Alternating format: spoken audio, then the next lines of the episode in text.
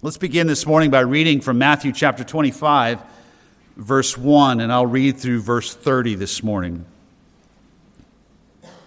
Jesus said to his disciples, Then the kingdom of heaven will be comparable to ten virgins who took their lamps and went out to meet the bridegroom. Five of them were foolish, and five were prudent. For when the foolish took their lamps, they took no oil with them, but the prudent took oil in flasks along with their lamps. Now, while the bridegroom was delaying, they all got drowsy and began to sleep. But at midnight there was a shout Behold, the bridegroom! Come out to meet him! Then all those virgins rose and trimmed their lamps. The foolish said to the prudent, Give us some of your oil, for our lamps are going out. But the prudent answered, No, there will not be enough for us and you too. Go instead to the dealers and buy some for yourselves. And while they were going away to make the purchase, the bridegroom came, and those who were ready went in with him to the wedding feast, and the door was shut. Later, other virgins also came, saying, Lord, Lord, Open up for us. But he answered, Truly I say to you, I do not know you. Be on the alert then, for you do not know the day nor the hour. For it is just like a man about to go on a journey who called his own slaves and entrusted his possessions to them. To one he gave five talents, to another two, to another one, each according to his own ability. And he went on his journey. Immediately, the one who had received the five talents went and traded with them and gained five more talents. In the same manner, the one who had received the two talents gained two more. But he who received the one talent went away and dug a hole in the ground and hid his master's money. Now, after a long time, the master of those slaves came and settled accounts with them. The one who had received the five talents came up and brought five more talents, saying, Master, you entrusted five talents to me. See, I have gained five more talents. His master said to him, Well done, good and faithful slave. You were faithful with a few things, I will put you in charge of many things. Enter into the joy of your master. Also, the one who had received the two talents came up and said, Master, you entrusted two talents to me. See, I have gained two more talents. His master said to him, Well done, good and faithful slave. You were faithful with a few things. I will put you in charge of many things. Enter into the joy of your master.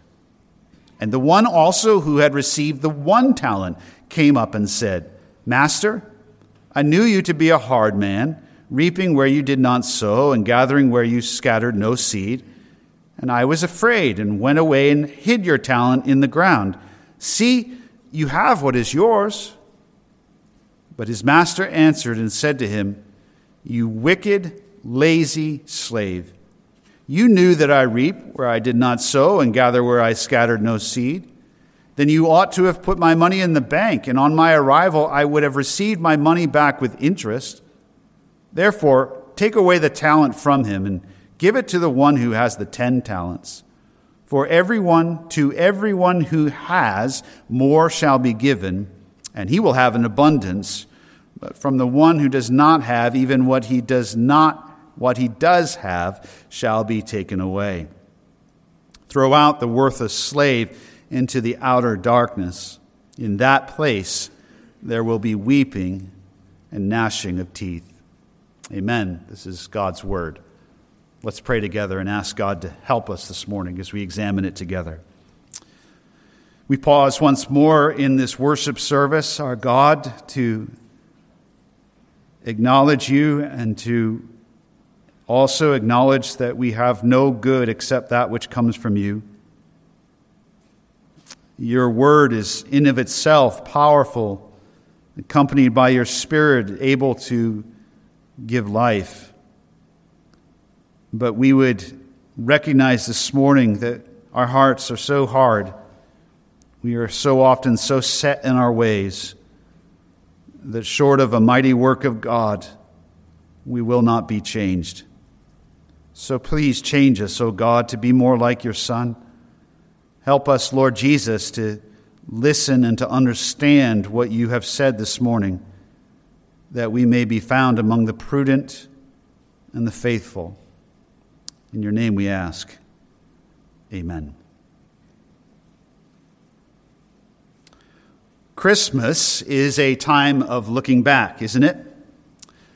For nearly 2,000 years, the church has been, the Church of Christ has been looking back and thanking God for that moment unlike any other, the mystery of the incarnation, when the eternal Son of God, one with the Father, in a moment in time, conceived of the Holy Spirit in the womb of Mary, took to himself humanity, became a man, became like us, as we sang this morning, to live for us and to die for us. Christmas, every Christmas, is a looking back at that irreplaceable moment when the Son of God became Son of Man.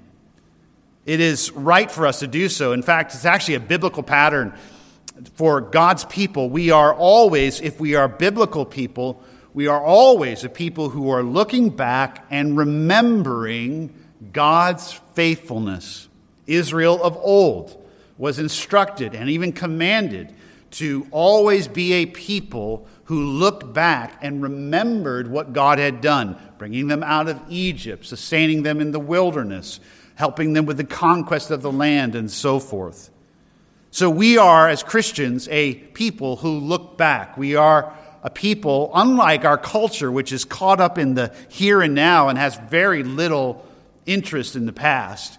We are, if we're biblical people as Christians, a people who are looking back and remembering what God has done. And this Christmas season, we rejoice, as we sang this morning, that the Son of God became Son of Man to be our Savior. However, at the same time, Biblical Christianity looks forward. A true celebration of Christmas includes remembering and celebrating the purpose and intent, which is the salvation of sinners, but the bringing in of the kingdom, of the promises that God had made concerning the kingdom and the reign of God on earth in and through his Son. In other words, a biblical Christmas will be marked also by looking forward, looking back at the moment when the Son of God became a man, looking forward to the future, the yet to happen event when Christ will come, as the angels said, when the apostles, the disciples on Acts chapter 1 were looking up, and the angels told them that Christ will return in a similar way in the clouds with great glory. Jesus is coming again. That is the consistent testimony of the scriptures. It is the witness of the New Testament, so much so that if we are Christians and uh, if we are churches that do not think often about the coming of Christ, that do not live with an expectation or anticipation of the second coming of Christ, we are actually malformed, misshapen Christians and churches. And I fear that's the case in our day. We are a generation, at least here in the West, where we are caught up with the here and now. We are obsessed with our own little moment. We are increasingly ignorant of our past, and we are increasingly, in the, East, in the evangelical church, very little interested in what the Bible has to say about the future. But this is what God has revealed, and this is what God has chosen for the display of His glory. His Son came the first time to save sinners and to atone for their sin, but He came with the very intent of saving them from their sins to be His people so that He could come a second time and in His kingdom there would be a people for His own praise and to the praise of His Father. Jesus is not done the king. He is the king, and he is risen from the dead. He is reigning right now at the right hand of his Father. But make no mistake, he has zero intention for his kingdom to be merely spiritual. He is coming in the flesh. He is coming glorified, and his two feet that have been pierced are going to touch down on this little globe again. And he will be, as is his name, King of kings and Lord of lords. And he will, as Zechariah, the prophet, through God prophesied through Zechariah, he will be king over all the earth. This is the Christmas story. This is what we celebrate, is looking forward to the second coming of Jesus Christ to this earth to reign as king. Now, the disciples as they were with Jesus in his last days, in the last week of his life, as we're learning here in the Gospel of Matthew, they understood that the scriptures had prophesied, God had promised that, that one would come to fulfill the promises made to David to reign on earth. They expected a literal physical kingdom on earth. And Jesus does nothing to, to, to crush or to uh, to silence their expectations. He does, if anything, he builds them, he feeds their anticipation. But we've been learning in Matthew chapter uh, 24 and following that when Jesus' disciples asked him about the sign of his coming and the end of the age, that Jesus gave to them certain indicators. And several weeks ago, actually, really over the last month or so, we've been examining this Olivet discourse together. And we've learned that Jesus was really only giving his disciples more detail and more information to add to what had already been revealed by God through the prophets in the Old Testament, particularly Daniel. That there is yet one seven year period of time that Jesus refers to as the tribulation, the second half of it as the great tribulation that is yet to occur. This must happen. These things must be fulfilled. And we've seen together that no straightforward reading of Jesus' words can possibly mean that these things have already been fulfilled. While there have been in the past, in 70 AD, in the destruction of Jerusalem by the Romans, and through the unfolding centuries of history, there have been foreshadowings of this great cataclysmic period of time yet to come. Nothing has happened on the scale of what Jesus says. And Jesus declares that all these things will take place. And they are remarkable, they are demonstrative, they are unmistakable. And after he describes this seven year period of time, Jesus says in verse 29 of chapter 24, immediately after the tribulation of those days, so on and so forth. So, what we're examining now is, is he says, rather, not so on and so forth, he says, after the tribulation of those days, there will be a sign in the sky, and verse 30, the sign of the Son of Man will appear. It's after the tribulation that Jesus will come. And yet, his coming, even after the tribulation, will not be such that you could have set your clock ticking for seven years and exact minutes and seconds, and then you know that's when Jesus is going to come. For Jesus is very clear. Verse 36 of that day and hour, no one knows, not even the angels of heaven, nor the Son, but the Father alone. The exact moment after the tribulation when Jesus will return to reign physically on this earth is unknown to anyone. Even those who will have gone through the tribulation will be those who are looking for the believers, looking for the coming of Christ, but they will not be able to set their clocks exactly. So even they must be have a sense of expectancy, of, of being alert. And to underscore the necessity of his disciples in every age to be ready for his coming, Jesus uses six illustrations. Now, I just want to pause. We may think, well, if Jesus is teaching that the tribulation must take place, there's certain, certain things that must take place that have not taken place, then why do we need to be ready for his coming?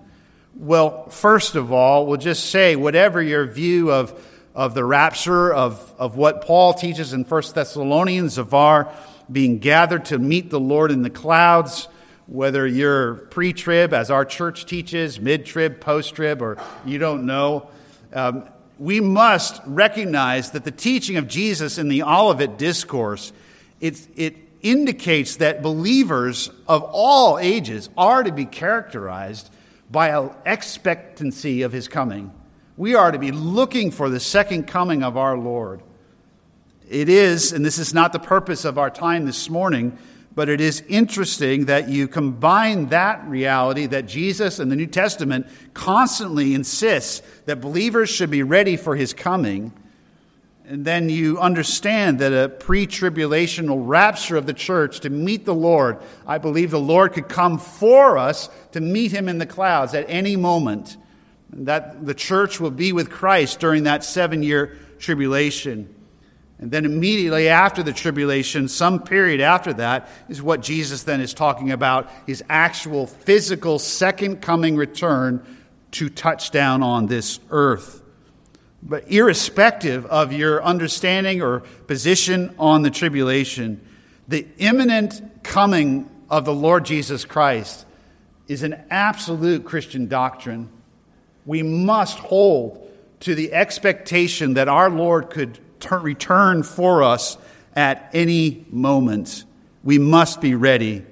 So while these teachings here in the Olivet Discourse may have special, particular relevance and application for a future generation, that remnant that Isaiah speaks of, who will go through the tribulation, come to faith during the tribulation, and who will endure through that, while these words may have special relevance for them, they are for all of us here this morning who profess faith in Christ. And if we do not profess faith in Christ, there are lessons here this morning. We must be ready for the coming of the Lord.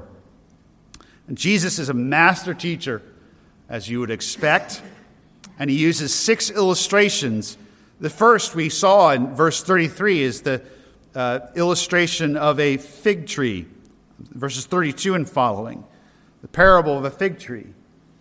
And each of these illustrations uh, also be careful. Don't read too much detail into it. There's, there's some commentators and even some study Bibles that, that try to really latch on to various details and to say this detail means this and this detail means that.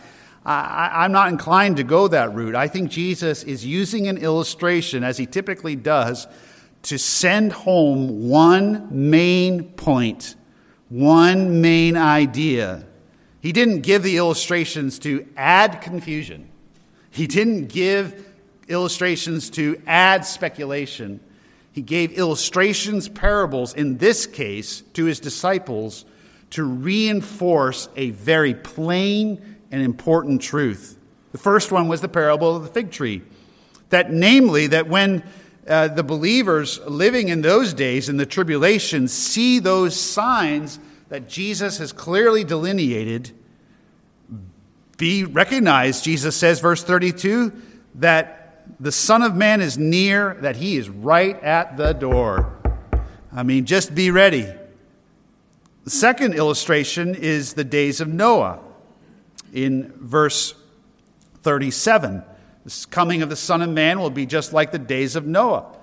And that teaching there reinforces the fact that even though the scriptures have announced the second coming of Christ, even though men and women have had plenty of announcement, just like Noah preached the coming of judgment for many, many years, and those people living in his day could see the ark and he was building it. What do you, they had plenty of opportunity to ask, What's that about? What's that about? They knew the judgment was coming. They nonetheless rejected the message and they just carried on with life as usual and were caught off guard. And it was sudden. The flood was sudden and it was too late. The door to the ark was shut and the whole earth part perished except for Noah and his family. It just reinforces the fact that the coming of the Son of Man, the second coming, will be sudden. A, a third illustration is in verse 43. The head of the house who doesn't know what time a thief is coming. I, I suppose you could say back up in 40 and 41, these two women, uh, but that's really illustrating the, the nature that um, God will separate those who are His from those who are not His. There will be an instantaneous separation and delineation between the people of God and the people apart from Christ at his coming. But in verses, verse 43 is a third illustration. The fact that we saw this a few weeks ago. Uh, if a house owner knew what time a thief was going to show up and steal all the Christmas presents, uh, he wouldn't be asleep. Um, but the Son of Man, his return, is coming in an hour, verse 44, when you do not think he will. So be alert. That's the simple message. Excuse me. So the first three parables or illustrations underscore this truth. No one knows, except the Father, the exact moment when Christ will come again to this earth. It will be following what Jesus describes in the tribulation. Excuse me but no one knows the exact time, even those who go through it. It will come suddenly, unexpectedly, and those first three illustrations underscore that simple truth. The next three illustrations, or parables, then teach how we should live in light of that truth, of the soon coming of our Lord at a moment when we do not expect. Jesus then transitions to instructing his disciples and all who will listen this is how you should live. The first, the first of those three is in verses 45 and following of Matthew 24. The faithful and sensible slave and the wicked slave who thought his master was a long ways off in verse 48 is not coming for a long time. I mean, if you're banking on that, that's just a bad investment strategy. Uh, my, my master, Jesus isn't coming for a long time. Um, it'll at least be after the tribulation, so I, I, you know, I can live like I want. That's just dumb. I know that's a strong way of putting it, but that's just dumb. It's even dumb, it's foolish to live that way when you don't know when you'll die. You have no idea when you'll die. That's not, that's not morbid, that's not spectacular, that's not, it's just, just fact. You have no idea. I have no idea when I will die, and I have no idea when my Lord will come for me. And so Jesus just underscores that first illustration don't reason with yourself, oh, that's a long ways off. I don't have to worry about it. You don't know. You need to live with the expectancy that he's coming at any moment. This morning, now, we will examine in chapter 25 the two remaining parables. The parable of the ten bridesmaids or the ten virgins, and then the three stewards the one who receives five talents, the second receives two talents, and the third receives one talent. So that's the focus of the remaining of our time. But again, Jesus is reinforcing in these parables how we should live now in light of this truth that he is coming at any moment to live with a moment, uh, expectation of his coming. How do we live in light of the truth that the, sec- the coming of Christ for his church and after the tribulation to this earth is at a moment that no one knows, not even the Father? First of all, let's look in verses 1 through 13 at the parable of the ten bridesmaids. That's what these ten virgins are. They are, they are part of the bridal party. Uh, we, our family enjoyed uh, uh, the wedding of our oldest daughter this past summer. Many of you assisted and helped us so graciously.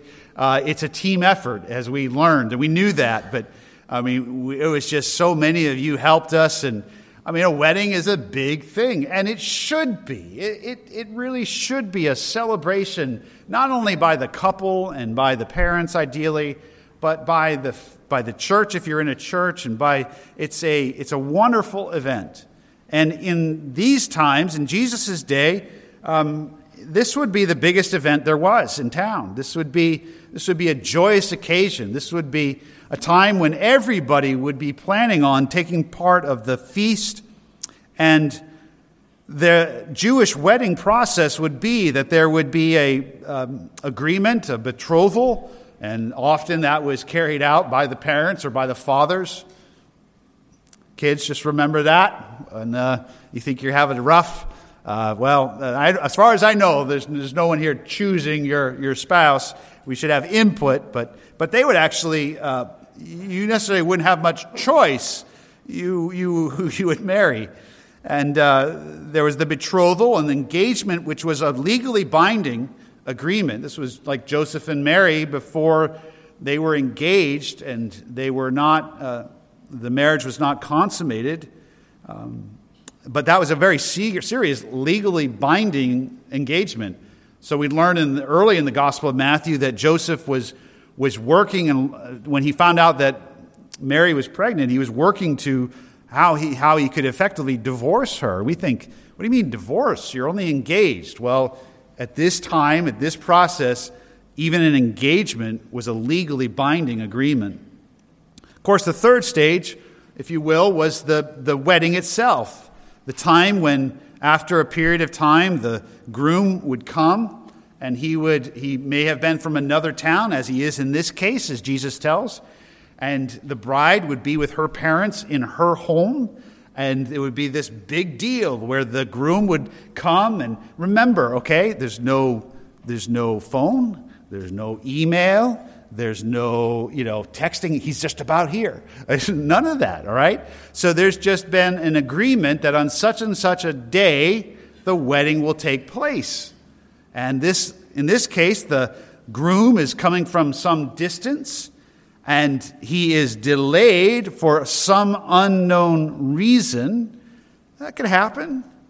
I mean, I mean, maybe he didn't have a flat tire, but maybe he had a his mule or horse broke something or or maybe you know he got he had he was nervous and his stomach was upset you know before the wedding. Who knows? We know what it's like. Any number of things can hinder you. So no one has any ability to know he's running late.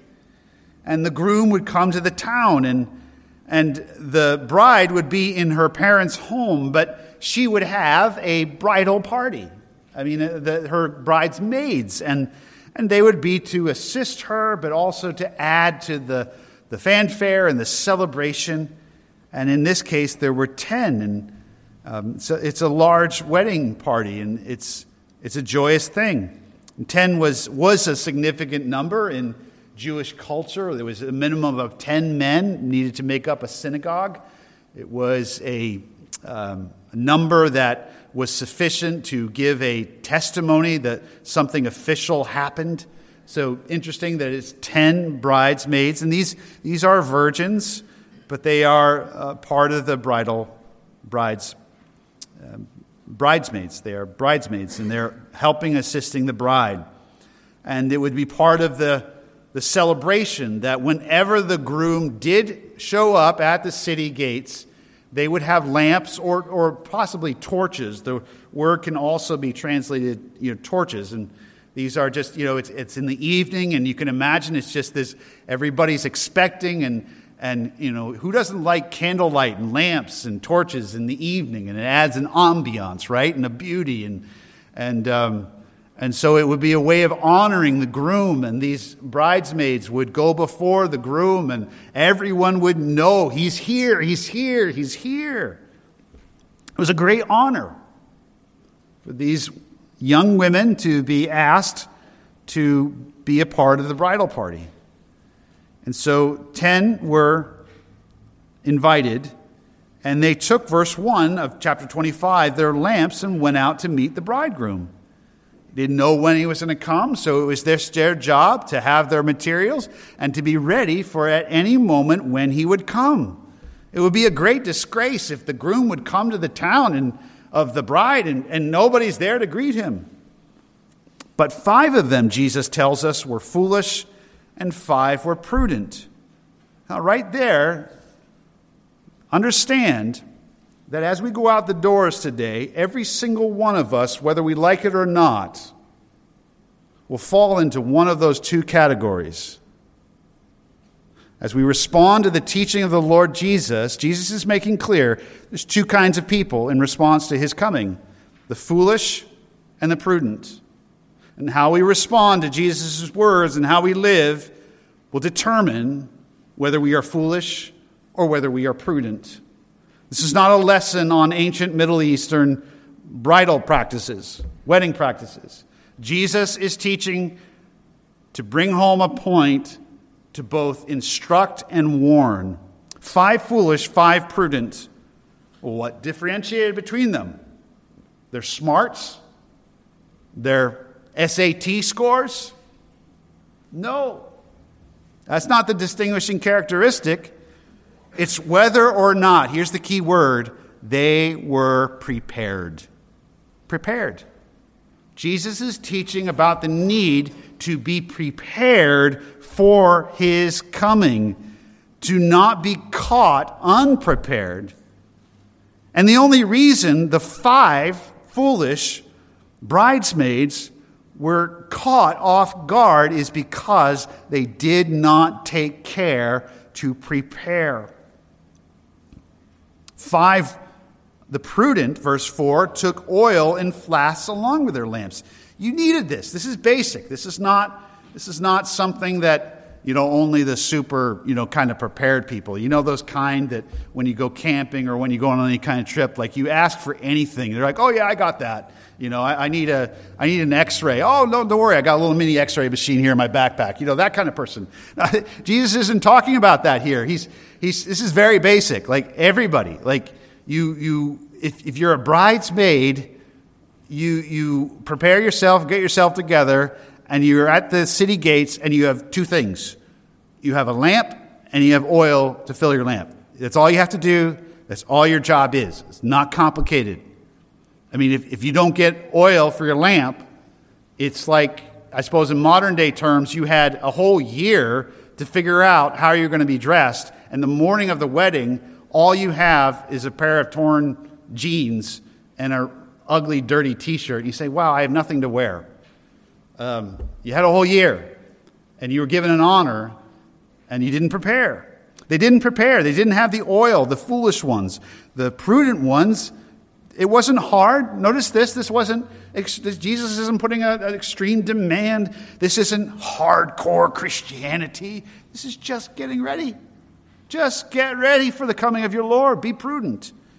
They got their oil, they had their lamps, but verse 5, the bridegroom was delaying. Now it's interesting, without reading too much into it, Jesus, isn't it, when we know from now, isn't it interesting that he at least was putting the idea in his disciples' heads that when they ask the question, What is the sign of your coming and the end of the age? he's at least introducing the idea that his second coming could appear to be delayed.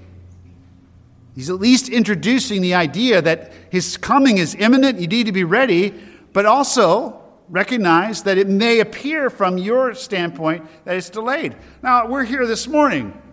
I think we would all agree it seems from our perspective like the second coming of Jesus is delayed, right? Like, come on, Lord, oh, Lord, come. Come quickly, Lord Jesus. Of course, it's not delayed. And I remind you of two weeks ago, we, we examined this that Jesus, in his ministry, taught on basis of some of the prophecies and the teaching of Moses, who lived nearly 2,000 years before Christ. So even though 2,000 years is a long period of time, we understand from a biblical perspective, from God's perspective, it's really not a long period of time.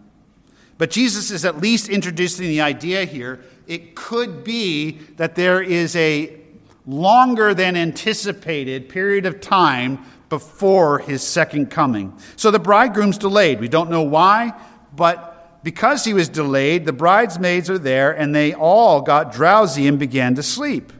Now that's notice that the it's not a rebuke. If you've been up all day and, and you're excited and it's going on towards midnight, and Who wouldn't start to doze off a little bit? The issue in this illustration is not that they began to sleep, the issue is that they were not prepared. Five of them were not. Because at midnight there was a shout Behold, the bridegroom come out to meet him. Now, this is unexpected. Um, this is not typical. Just like today, most of the people would have been asleep long before midnight. There's no street lights, there's no electricity. So, so midnight is a very unusual, unexpected time. This is not the usual course of events. But the groom, apparently, he was delayed, but he is determined.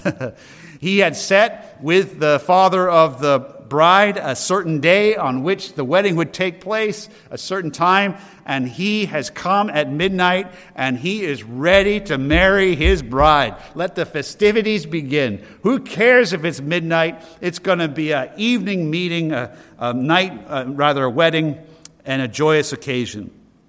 So there's a city gatekeeper, and he shouts out, Behold, the bridegroom, come out to meet him. Well, this is the job of the bridesmaids. Then all those virgins rose and trimmed their lamps, but the foolish, verse 8, said to the prudent, Give us some of your oil, for our lamps are going out. They lit them, and within a few moments, they were starting to go out because they hadn't done the very basic wise thing of just making sure they had oil for their lamps. And the prudent in verse 9 answered, the five prudent bridesmaids, they, they weren't being mean, they weren't being unkind, they just answered with the truth. There will not be enough for us and you also. It's just the truth. They are maybe kind, they are maybe generous, but they have a responsibility and they are not going to fail in that responsibility because of the poor preparation of the foolish bridesmaids. So, no, they, they tell the truth. We, we're not going to share because we won't have enough to fulfill our responsibility. So, your only option is to go to the dealers and buy some for yourselves. What's the problem? What time is it? What time is it in the parable? Midnight. Um, Thanksgiving, how many stores were open? Not many even in our culture, gas stations. So if you need gas, but even among those, there could be a lot of gas stations that are closed. Have you ever been in an experience? Oh man, I forgot to fill up with gas before Thanksgiving Day. Is there a gas station that's open? Of course, now we can look on our phone maybe and find it, but but there's no dealers of oil in their right mind who are out selling oil at midnight. So it's impossible because of the foolishness of these five foolish bridesmaids and their lack of preparation and looking forward to the coming of the groom, they are unable to meet the groom. So they go off, verse 10. I mean, it's, it's an impossible, it's a futile task. They were going away to make the purchase. While they were going away, verse 10, the bridegroom came. It'll be too late. If you wait for the coming of Christ, you're waiting then, I'll get my act together then, I'll change then, I'll start believing then, I'll repent of sin then, I'll be ready for Jesus then. It will be too late. Those who were ready, verse 10, went in with the groom to the wedding feast, and the door was shut. And later the other virgins came. They apparently found some oil somewhere much later. Maybe it was early morning by that time. And they said, Lord, Lord, open up for us. But he answered, Truly I say to you, I do not know you. He, at the very least, was offended by their lack of preparation. They had dishonored him, they had dishonored the bride. This was a great offense by their lack of preparation, it basically revealed that these five foolish bridesmaids had no regard for the bride and had no regard for the groom. They had zero interest in fulfilling their responsibility with dignity and honoring the groom who was coming. They were careless about it. They had the appearance of being bridesmaids, but they were shams, frauds. like those who profess faith in Christ but have no true love for him. Those who profess faith in Christ but have little interest in things concerning his coming, whose interest is only in here and now and comfort here and now. These five foolish virgins, these bridesmaids, not only were unprepared, but by their unpreparation, they showed their dishonor and disregard for the groom and the bride. And therefore, the groom rightly and justly denied them entrance. They had dishonored not only him, but his bride. They had one basic duty, and they failed knowingly and intentionally to fulfill it. And therefore, he said, I do not know you. He denied them, he cut them off, he shuts them out. And Jesus' point is made clear in verse 13. This is the point of the parable. Be on the alert then. You do not know the day or the hour. To be on the alert is not to somehow just look up the sky. To be on the alert is very clear by the illustration, will become clear in the next parable, is to consider who Christ is, to trust in Him, and then to be aware of what is your responsibility as His man or His woman, and to tend to your duties so that you are not caught off guard, but prepared when he comes. When you either die and go to be with him at a moment you do not expect, when he comes and you meet him in the clouds with the church, when you are with the church, when you are with him, that you are ready to live on the alert, to not put off to some other time what must be done now, what must be done today.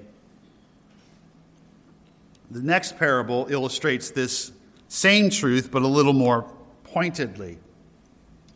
The parable of the ten bridesmaids underscores the fact that we need to be prepared, we need to stay awake. The next parable that Jesus shares is the parable of the talents, as it's entitled in my Bible, maybe it is in yours. Jesus then refers to verse 14 for it is just like a man. What is? His coming. He's, he's illustrating the unexpectancy of his coming and the need to be prepared, his second coming. It's just about like a man about to go on a journey who calls his own slaves and entrusted his possessions to them. This is a very common illustration in the Roman Empire. Slaves were uh, very common. Slaves were, uh, slavery certainly was often abused, but slavery is not always in the scriptures what we think of when we think of slavery in terms of in the United States and the horrible abuses of slavery and racial slavery and ethnic, just horrible. Slavery in the scriptures in the Old Testament was actually um, mandated by the law of God, not mandated, but overseen by the law of God. Masters were to care for their slaves we're to treat them in a certain way. And of course, the year of Jubilee, in Israel, all slaves were to be set free. But in the Roman Empire, there were sometimes good masters, there were bad masters, but slaves, uh, your alternative to being a slave, it was almost like a form of employment. It was a way in which you could have a roof over your head, you could have food, you could have care. Otherwise, you were out in the street.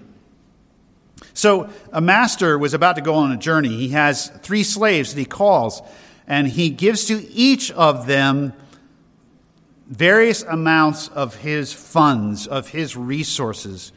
The talents is a, is a great a deal of money, it's a significant amount of money. And the first steward, slave rather, receives five talents.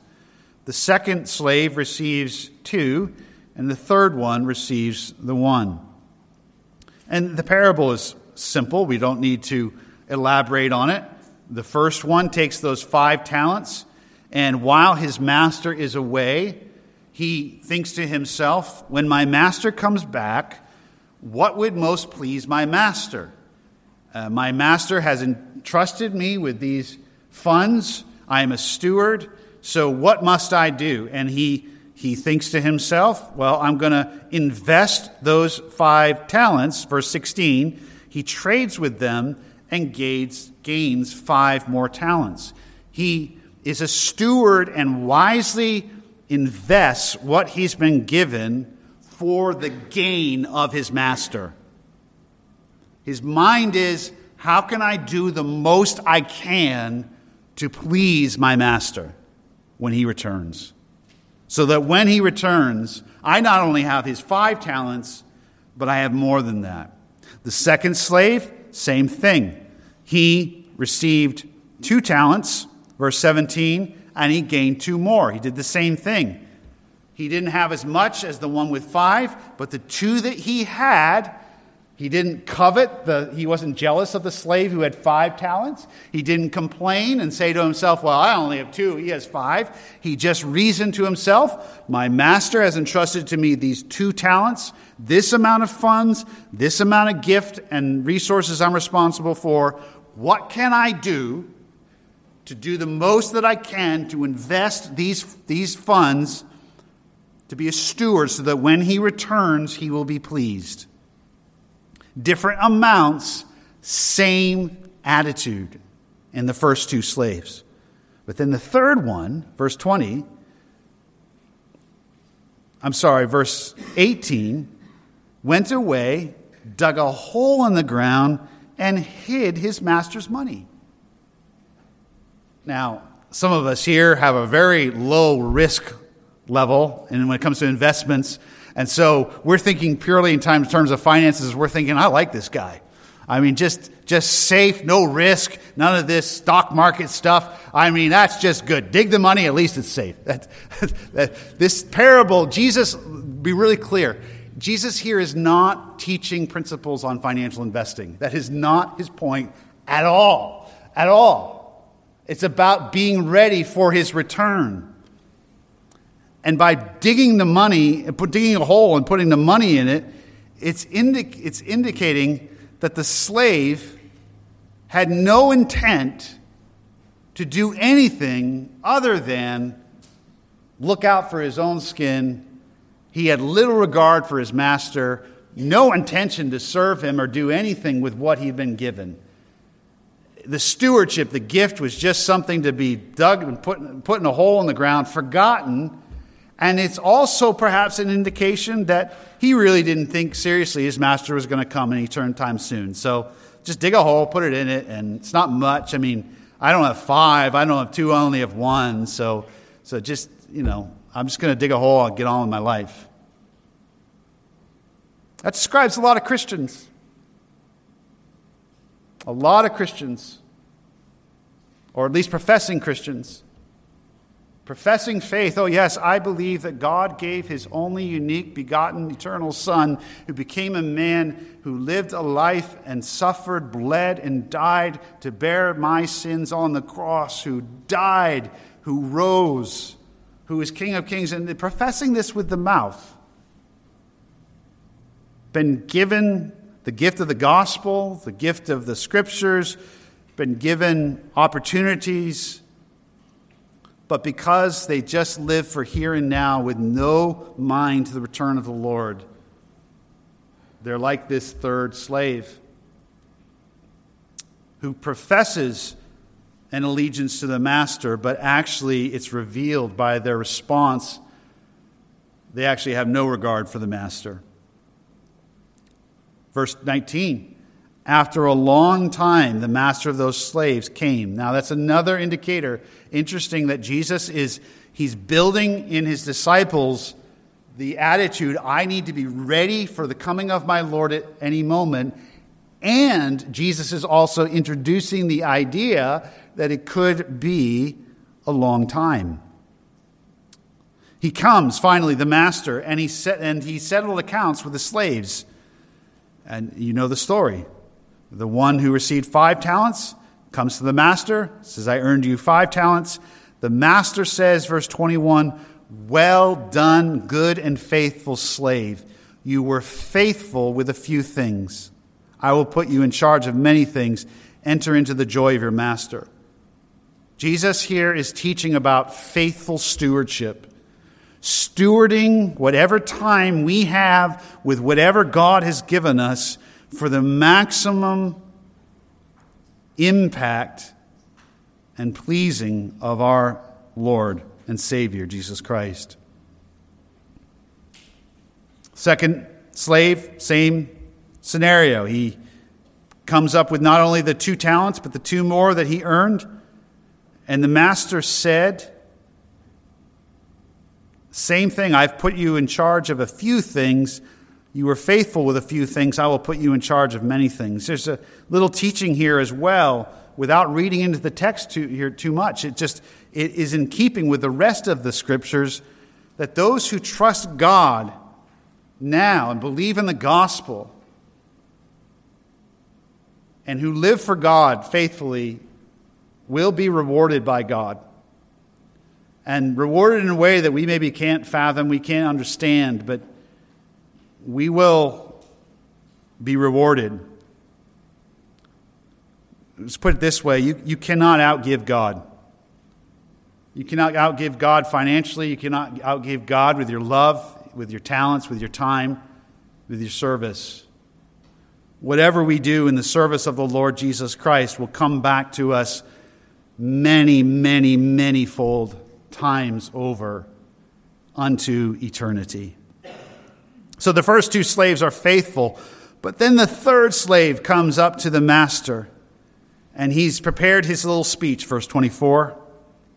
Master, I knew you to be a hard man, reaping where you did not sow, gathering where you scattered no seed.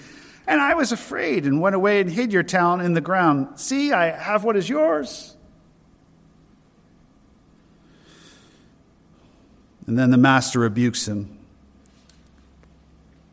You wicked, lazy slave. Interesting there, lazy. So make no mistake, the issue is not the master. The issue is not somehow the master's cruel. The issue is the unfaithful, lazy servant who thought only of himself, who thought nothing of serving his master while he was away buried the talent in the ground, and got on with his life. Had no regard for his master, little love, little thought, and frankly, probably didn't expect that he was ever coming back. You wicked, lazy slave. You ought, verse 27, to have put my money at least in the bank. He's basically saying, look, the other guy's invested Maybe their risk was a little higher. You could have at least put it in a savings account and made like 0.01 interest. At least I would have had like a little bit at the end. But no, you buried it. The judgment is severe. Verse 28 Take the talent away from him and give it to the one who has 10 talents. For to everyone who has, more shall be given, and he will have an abundance. But from the one who does not have, even what he does have shall be taken away. Throw out the worthless slave into the outer darkness. In that place there will be weeping and gnashing of teeth. It's not the first time that Jesus has warned of that place where there will be weeping and gnashing of teeth, that place called hell. This third, belie- this third slave is, is no believer. He professed a certain loyalty and allegiance to the master, but he was shown to be a worthless, false slave. And the judgment is judgment of hell. What's the lesson for us? I think it's pretty plain. We are to be looking for the return of Jesus Christ with expectancy. And we are to be living as faithful stewards looking to make the most of the time. I know the time is running this morning, but I want to I want to I want to dial in on this for a minute or two or three. How much time do you have left? Seriously. How much time do you have left? How old are you? Don't need to say it out loud. How much time do you have left? At most, maybe I've got 40. I seriously doubt it, the way that my health has been over the years. seriously doubt it. And I've buried enough people that I am very keenly aware. I don't know if I have another day. He says very dramatic. No, I just, I, I knew a pastor about 15 years ago, had a Sunday school. He taught on the coming of Christ, preached that morning, went ho- home at the dinner table. And uh, I mean, I knew this guy, it was the same town. And um, at, the, at the lunch table, he slumped over and he was gone. He's only about 60. You have no idea. I have no idea. All our health development, we're so thankful for advances in science and health, aren't we? How long do you have? And the answer is you don't really know, but at maximum, at most, the kids here, at most you have eight decades or so. And ask the older ones here, it'll go by like that. How much time do you have? Now, here's the next question. Seriously, right now, between you and the Lord, what are you going to do with the time that you have left? Now, hopefully, if you're married, you're going you're going to love your spouse. But maybe some of us this morning, we need to tend to that a little bit more. If you're a professing Christian, if you're a believer, does the Lord Jesus want you to tend to your marriage? Husbands, love your wives as Christ loved the church and gave himself up for her. How much time left do you have to do that? You don't know. Guys, especially for a moment, guys, we're so bad in this. We tend to think that our marriage is just something, it just uh, happens to be. And you don't understand that your marriage is a duty given to you by God. That's part of your work, guys. That is part of your work. And when Jesus comes or you go to him, he's going to assess you, if you're married, how did you picture my love for my bride? Do you see? He's given you, for example, I'm just giving you one example this morning. He's given you a talent, an investment, an opportunity. I'm giving you an opportunity in the relationship that you are in to demonstrate something of what I am like, to honor me I'm going to give you this woman, I'm going to give you this amount of time. What are you going to do with it? Your job. Your work is part of your serving God. It's not, you know, if you don't have a, if you're not a preacher, your work, you are, he's, he's made you responsible, men and women, each of us, whether we work in the home or outside the home, he's called us to serve one another. In other words, in the teaching of the expectancy of the second coming of Christ, we are not to sit around just studying eschatology and just speculating about his coming. We are those who look for his coming and we consider the various duties that God has given us in his word, the stewardship that Christ has given us, and we get about it for his glory. We really do do all that we do in our property, in our homes, in our relationships, in our business, in our finances. We seriously, no joke, do all that we do. We, we manage all of that constantly with a mind. My Lord is coming. I can't control what I can't control, but what I do have stewardship of, I will do what I can with a mind so that when he returns, he will say to me, Well done. That's all I want to hear. Well done. And unlike the view of this slave, I know that my master is gracious. He's kind. He knows I'm a sinner. I mean, I have to confess sins to him all the time. He knows who I am. He knows where I came from. He knows that. He still loves me. He still gives me a stewardship. He's not unreasonable. He's not demanding. He's just given me a life He's given me his own life. He's given me his spirit. He's given me spiritual gifts. He's given me a church. He's given me a family. He's given me hands. He's given me a mind. And he gives it to me for a short period of time. What are you going to do with it? What are you going to do with it? It's short. And I'm telling you right now this morning, we need some men and women, both young and old and older, who get off the foolish bridesmaid pattern and get on the faithful steward pattern, who shut out the voices of this world calling us to be obsessed with here and now. Do you notice our culture doesn't deal with, deal with well with death? I mean, in our culture, Jesus isn't coming, death doesn't exist. Just do what you can for the few little time you have, and, and that's it for yourself. We need to be ready for the coming of the Lord. May He find us faithful. Ask yourself this morning before we close what am I going to do for my Lord? Am I ready for His coming? Have you been made right with Him? Have you trusted in Him?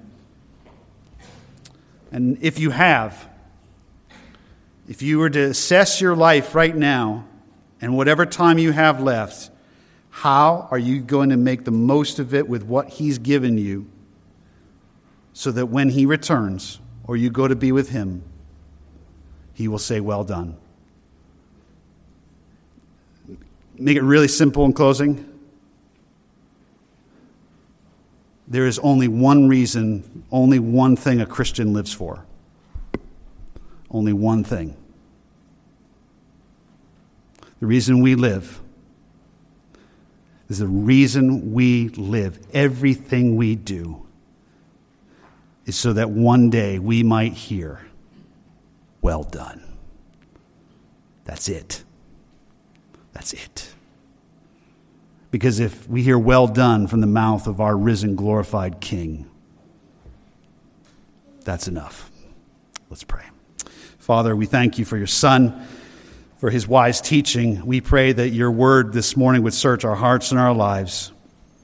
Help us to be found among those who are wise and prudent and faithful.